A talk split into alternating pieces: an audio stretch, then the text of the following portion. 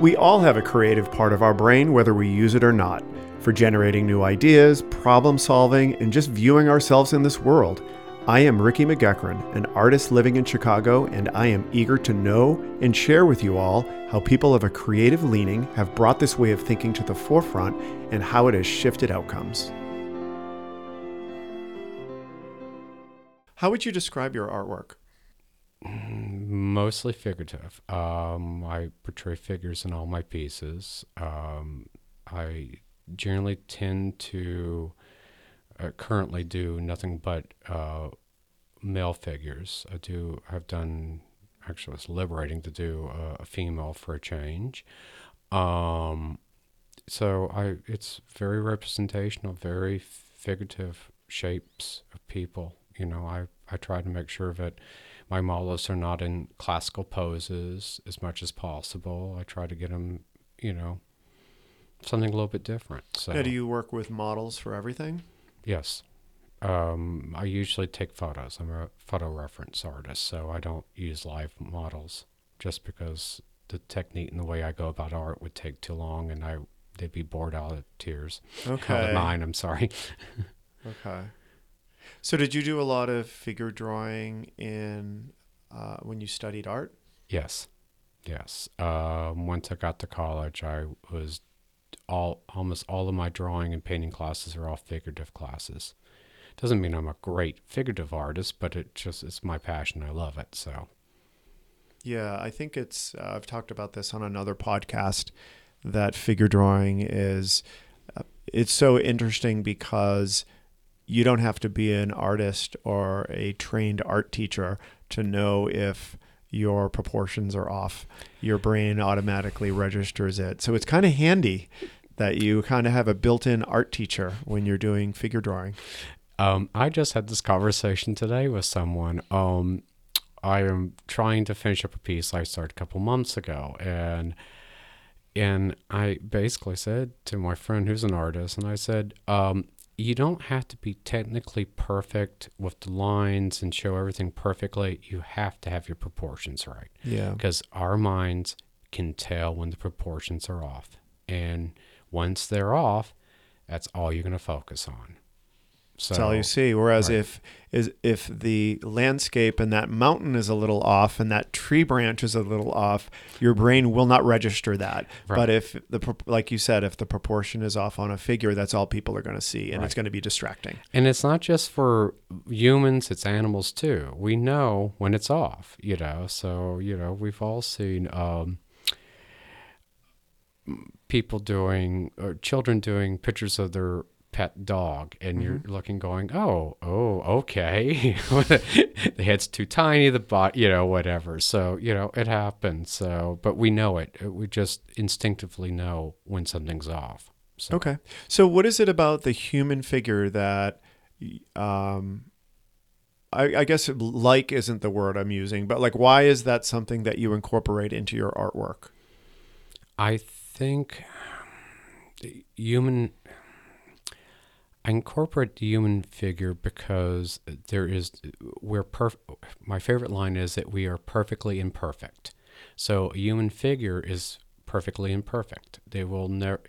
We all don't look alike. Mm-hmm. We we're not as symmetrical as you think we are. Mm-hmm. Um, there's differences in each one of our bodies, so there's just it's it's fascinating to me just to look at different um, people.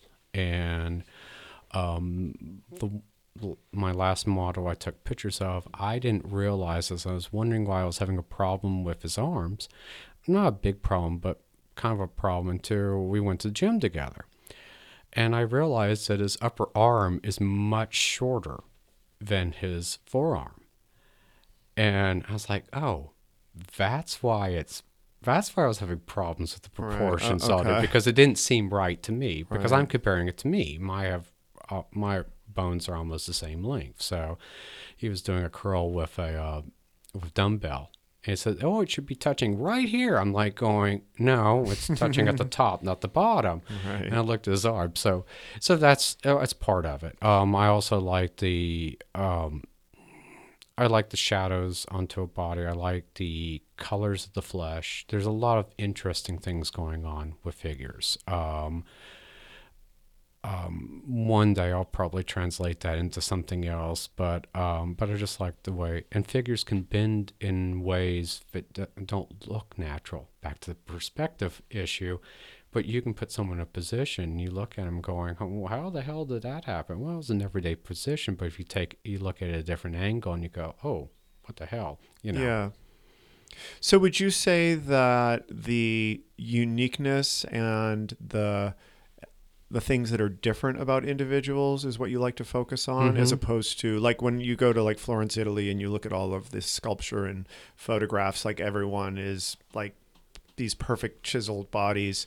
Um, it sounds like that's not the type of thing that you're looking to capture. You're Mm. looking to capture. And no, and most of those chiseled perfect bodies were supposed to represent God, so they're supposed to be idealized. Mhm. And I don't do I, I don't want to do idealized beauty in figurative art. I want regular people. I don't want.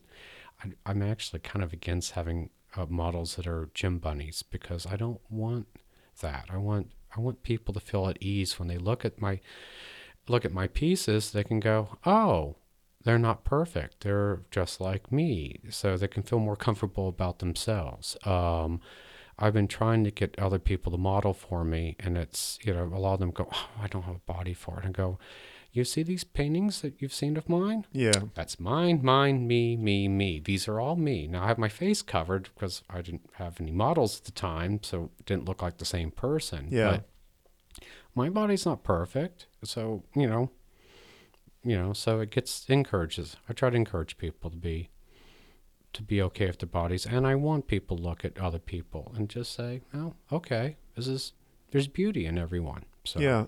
Uh, so how does your audience respond to that when they're looking at those types of models?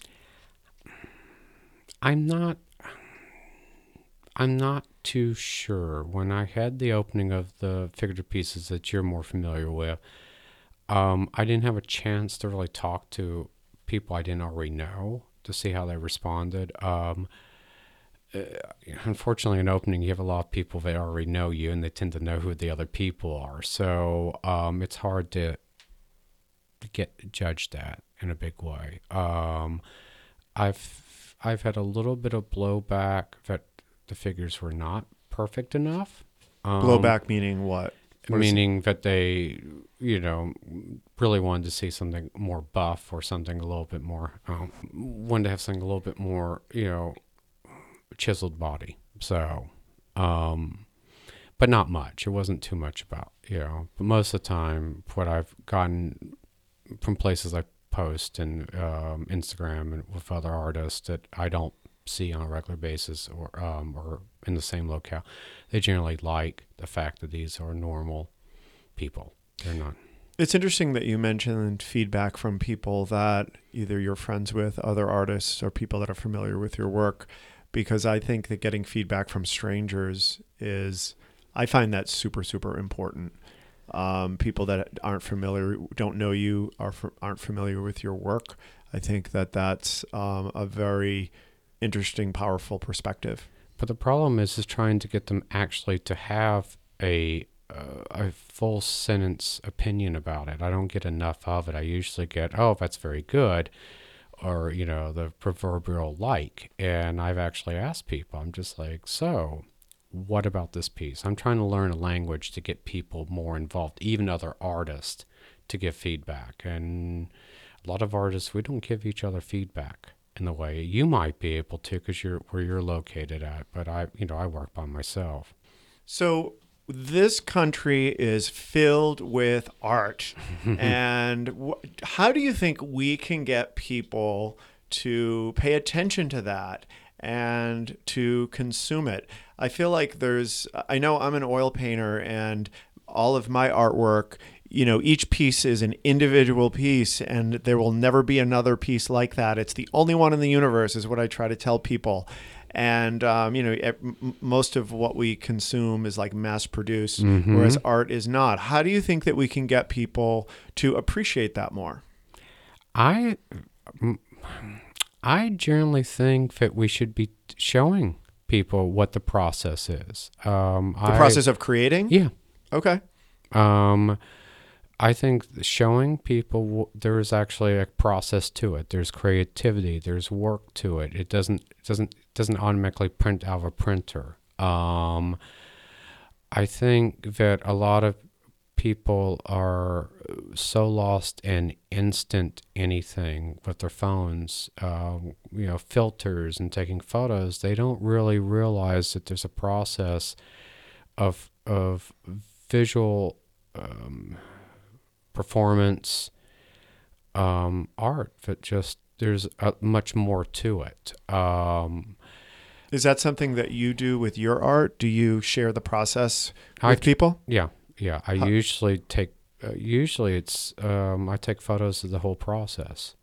Um, whether I remember to post them all is a whole different story. Um, but I do take photos. I do take photos of each stage um, as much as possible. Um, sometimes my photos don't show much because it's such minute um, changes, but I try to. I'm thinking about going back into doing some, trying to do some videos of me working. Um, I actually find I've asked other people, and I like when I see people doing work, wa- watching them work, whether it's time lapsed or in real time. It's it's quite interesting to see how people work. Um, Yeah, I've I, people have suggested that I do a time lapse situation on my stuff. I'm a little bit hesitant, but uh, quite a few people have suggested that I that I do that. Well, the problem with time lapse, anything else is, is you know, do you start getting worried about you going to wear the same clothes? Does it, you know, does that make a distraction of the video? Because you know you're painting an oil painting, and how long do you take for your paintings? Yeah, well, it's it's less about the hours; it's more about the um, the number of days Yeah, because you have to wait a day between each Mhm. layer, so that has to dry. So I would definitely. Well, I wear the same outfit every day painting, so that would not be an that would not be an issue. I have a I have the same outfit that I put on in the studio, and we also don't have to worry about my changing hairstyles. so what do you think about what do you think about getting people creating more, creating more art and how can we get people to engage in their own creativity and producing artwork? I think as artists, I think we should take the initiative and just invite friends over who are not artists, and um, try just say, hey, we're going to have a painting party. It doesn't have to be a you know uh, all these places have popped up where you can just you know bring a ball of wine, get snockered, and while you paint. Oh, I'm yeah. thinking, I'm thinking it doesn't have to be painting. It could be all types of different things. It could be collage. I mean, collage is one of the easiest things to get people involved with art. Okay. So what do you mean like magazines and stuff like that? magazines are just good old fashioned construction paper and cut out shapes. So it doesn't have to be. I think most people overcomplicate. have you ever done this? what? A, a, a construction party collage? Um, I've been construction I've been- paper par- c- c- collage party. Um, uh, no, I have not. It just came to me right now. That would be actually a great idea because I remember as a kid, it was actually a great way for kids, summer camps, that type of stuff, to do things. It was just, um, why not do it as adults, you know? Um, I have not done that. I've actually, I've usually, I tend to have, I'll have people over with um, large sketchbook pads and just throw colors out, you know, pastels out in front of them and go, go for it. Well, I do think having a creative element to a gathering is a great it's a great thing to do. I used to do a apple pie bake off when I lived in Boston and it was a contest where I would provide all of the ingredients required to make an, a two crust apple pie and then we would have a rating and judging and the whole thing with a big prize at the end. And it was a creative exercise, although it's baking, which is kind of technical, but it definitely made the dynamic between the individuals really fun because there was a common topic that you could discuss with people. And I've done the same thing with a cookie decorating party where you make sugar cookies that are cutouts and you have all of the different colors of frosting and, And, you, see, and that's a good creative way because it just popped in my head because Easter's coming up. Why not have people dye and paint Easter eggs? yeah Um, why not? You know, I mean, actually, I have enough time. I might be able to. uh, Um, I used to do. uh, Friends of mine, we used to give each other decorative. We'd blow out the yolks, and we'd actually uh, be permanent Easter eggs. And I actually have people coming over for Easter. Maybe that's all I'll do. Is I'll have a whole bunch of them All while right. we're waiting. well i'm going to be following your social media accounts to see what if you do this so wait let's talk about so for egg decorating do you have to blow out the the yolk inside or can you Did just you want a permanent egg, or did you just want one? I mean, it's just up to you. It's how. right. so if you blow the insides out you can keep it forever Mm-hmm. oh okay Yeah. You've never seen the ostrich eggs at the Field Museum or whatever I- museum? I don't know. I guess I have. I guess I hadn't really thought about it too much. but um, but getting back to the painting places that serve wine, Mm-hmm. I want to do it, but it's marijuana based and it's called Token Stroke. Oh, well, and so it's smoking pot and painting. So, but that's another whole topic. yeah, and that would put me into. Um, I have issues with one of the compounds. It's usually most marijuana, unless, unless it's mar- medical grade, and it makes me paranoid. So no, I, I, it's not something I would want to do. well, I wouldn't do it either because I'm not. I don't do any of that.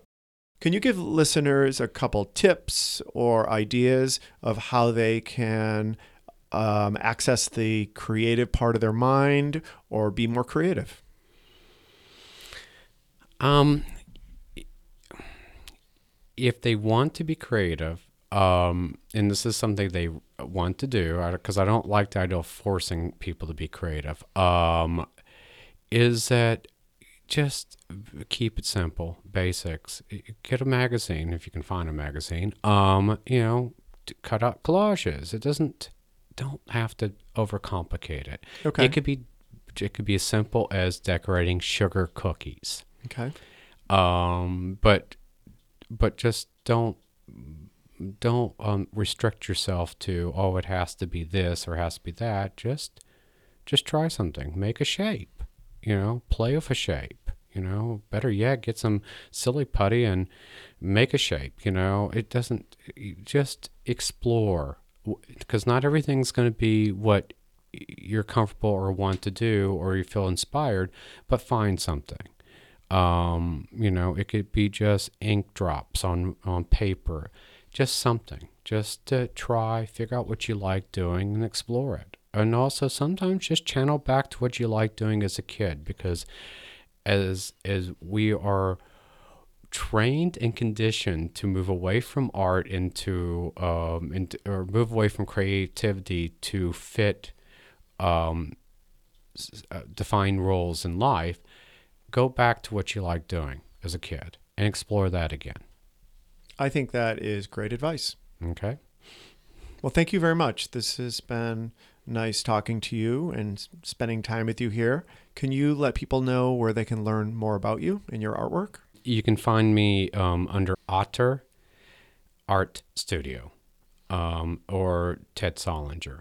Generally, I will show up everywhere uh, website, Instagram, and Facebook, and a, trum- a Tumblr account, and and Twitter. So Okay, great. yeah, so I'm I try to be easy to find. Good. Well, thank you. You're welcome. Thank you. My name is Ricky McGuckran, and you have been listening to Eager to Know, the podcast. If you haven't already, please go to Apple Podcasts and subscribe, rate, and review this podcast. Join me next week for another Eager to Know podcast.